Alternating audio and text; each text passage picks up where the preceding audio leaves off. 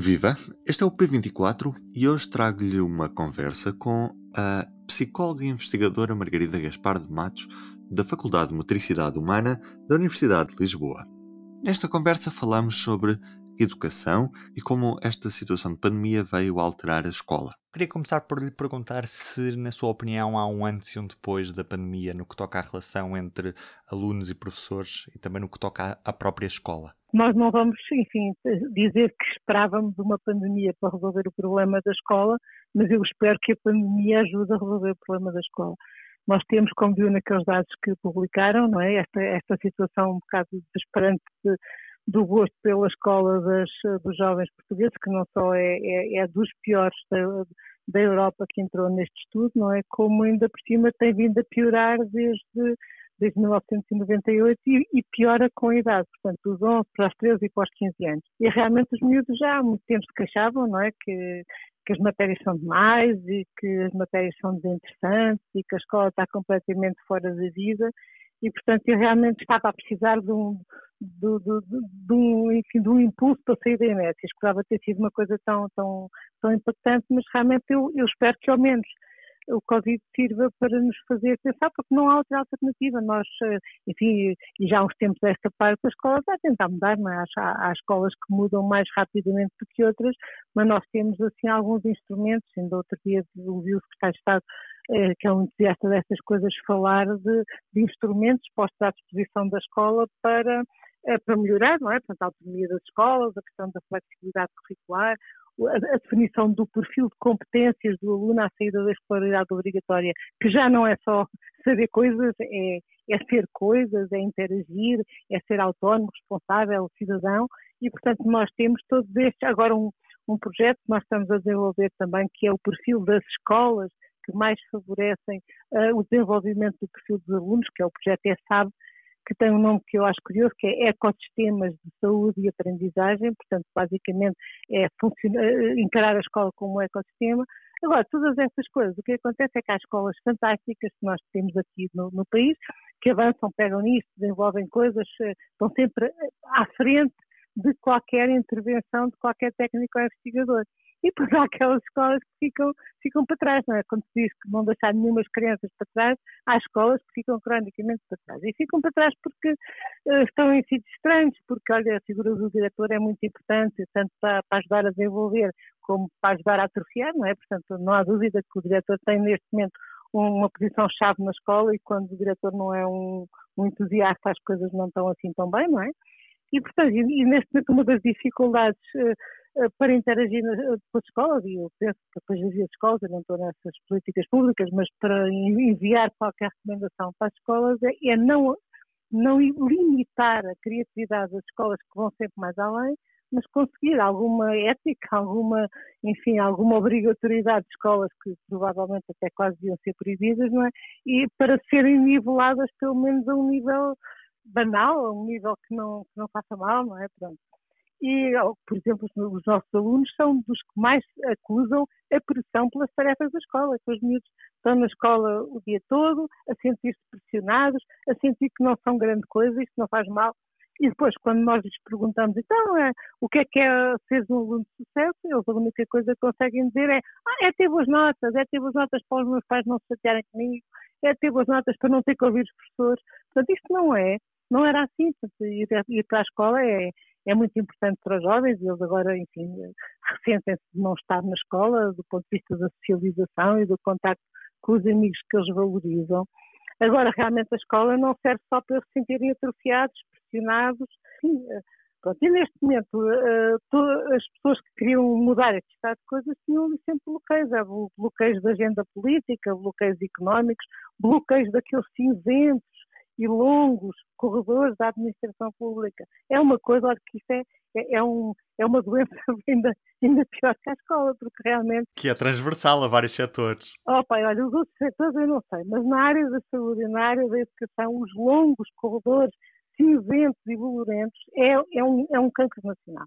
é uma coisa que toda a gente fala disto e eu não sou uma especialista em gestão nem em administração pública e, portanto, nem faço ideia do que é que possa propor. Mas realmente não há dúvida que a ideia mais brilhante, a pessoa mais entusiasta, fica sucumbe ao fim de um mês, dois, três, com, com, com esta coisa completamente inenarrável, inenarrável. É que não, não é ser difícil, é é, não, não, tem, não tem descrição. Não tem descrição a quantidade de dificuldades que depois se pagam caro, porque podiam dizer, ah, não, nós temos que ser uh, burocratas, que é para conseguir uh, limitar, enfim, as vigarices, digamos assim. não, não, não interessa porque as pessoas que são profissionais daquilo conseguem passar pelas gotas da chuva. Só empate é as pessoas que querem fazer trabalho genuíno, não é? Portanto, não serve para nada, não, não serve para nada. E, e, agora, neste momento, a, a Covid aparece a apanhar-nos todos desprevenidos, até os burocratas, sabe? E eu acho que isso é daquelas coisas que talvez venha algum bem para o país disso. Porque realmente tivemos que nos ativar em grande pressão.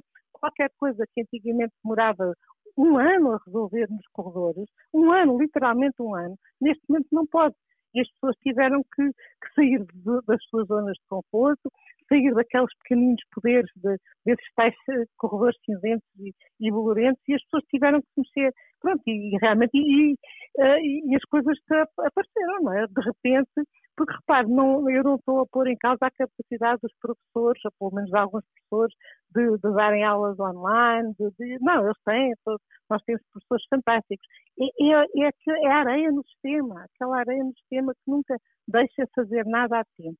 E neste momento isto foi de tal maneira impactante, com as crianças todas em casa, as ruas vazias, nós tivemos um choque cultural tão grande que eu fico aqui a torcer para este choque conseguir diluir um bocado toda a nossa burocracia, porque há países que não têm disto e funcionam, e funcionam sem, sem irregularidades, e funcionam sem ilegalidades. E, portanto, eu penso que esta, esta conseguir ultrapassar a nossa burocracia, uh, enfim, paralítica, não é?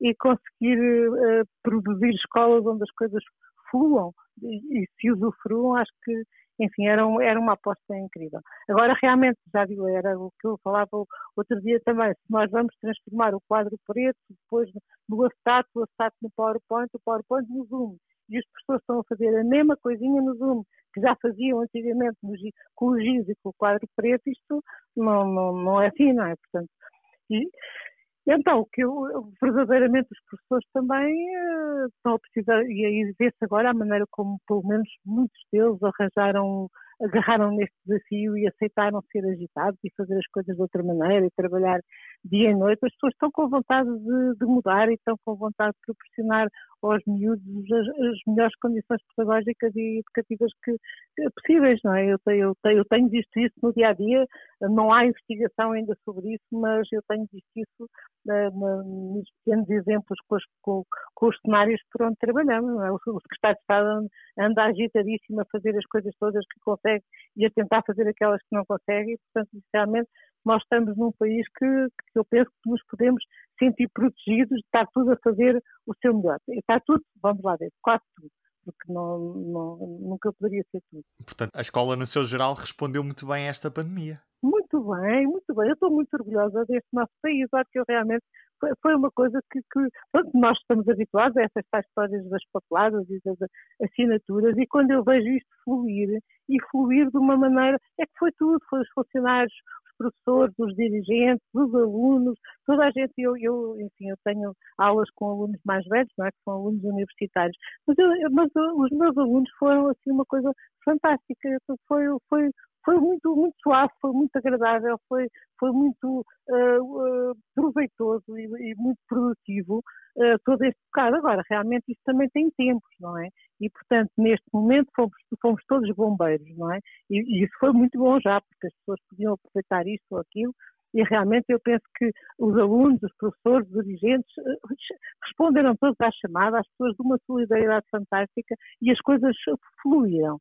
E agora temos que transformar a catástrofe não é, numa rotina. E isso é que eu não sei se os tais dos papéis não nos vão cair em cima outra vez. E eu tenho, era uma pena que não aproveitasse este nosso esforço nacional para, para mudar realmente. porque agora isto, não pode continuar para sempre, não é? Porque neste momento é como quando há uma situação de emergência numa catástrofe. As pessoas chegam lá com espinha, com mantinhas e tomam conta da sobrevivência dos outros.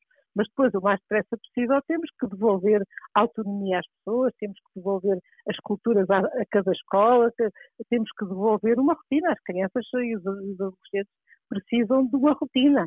Era bom que fosse outra rotina, que não fosse aquela que já os massacra há uns anos, não é? Isso era, isso era o meu voto. Agora, isto tem que entrar numa outra rotina. E é este, é este, este passo de transição entre a situação de, de catástrofe, não é? Que nós respondemos muito bem, excelentemente, até, até à entrada na rotina que eu estou aqui a, enfim, a, a, fazer votos para que isto, nas universidades, nas escolas e também nos outros locais de trabalho, claro, mas estamos a falar das escolas, se nós não aproveitamos este, uh, este enfim, esta ruptura, não é? Esta ruptura para mudar é, vai ser um, um desperdício. Oh Margarida, você respondeu mais perguntas todas com grande eficácia. Eu peço imensa desculpa, mas eu fico muito entusiasmada com isso, porque realmente eu digo-lhe, uh, nós vemos os miúdos a queixar-se que, que, as aulas é, é aquilo que eles gostam pouco da escola e as aulas é aquilo que eles ainda gostam menos da escola. Então, isto é uma coisa. São, são crianças que passam o, dia todo na escola, chegam a casa à noite prontos para, para comer e dormir, com uma, uma catrefa de trabalho de casa que não faço ideia porque é que, porque é que tem que ser assim, não é? Portanto, é aquela ideia que a quantidade é qualidade e as pessoas são destroçadas com o que é o técnico de excesso. Não, não, não faz sentido. Não faz sentido do ponto de vista emocional, psicológico e do ponto de vista do rendimento, porque os nossos alunos também ainda são, já não são dos piores da Europa, mas não andam assim muito bem. E, portanto, se eles cada vez que melhoram nas classificações têm que piorar em bem-estar, nós estamos a fazer qualquer coisa que não está bem, portanto. E depois os professores queixam-se do mesmo, também estão estressados, desvinculados da escola, desvalorizados. Portanto, eu, eu digo, eu, eu acho que nós temos todos que pôr aqui um voto muito forte em que, na passagem da situação de catástrofe em que fomos excelentes para a situação de, de outra normalidade, isto muda mesmo. Em todos os momentos, a fidelidade continua consigo, para que a vida não pare. Fidelidade Companhia de Seguros S.A. Chegamos ao fim deste P24. De minha parte é tudo por hoje. Tenha um bom dia. O público fica no ouvido.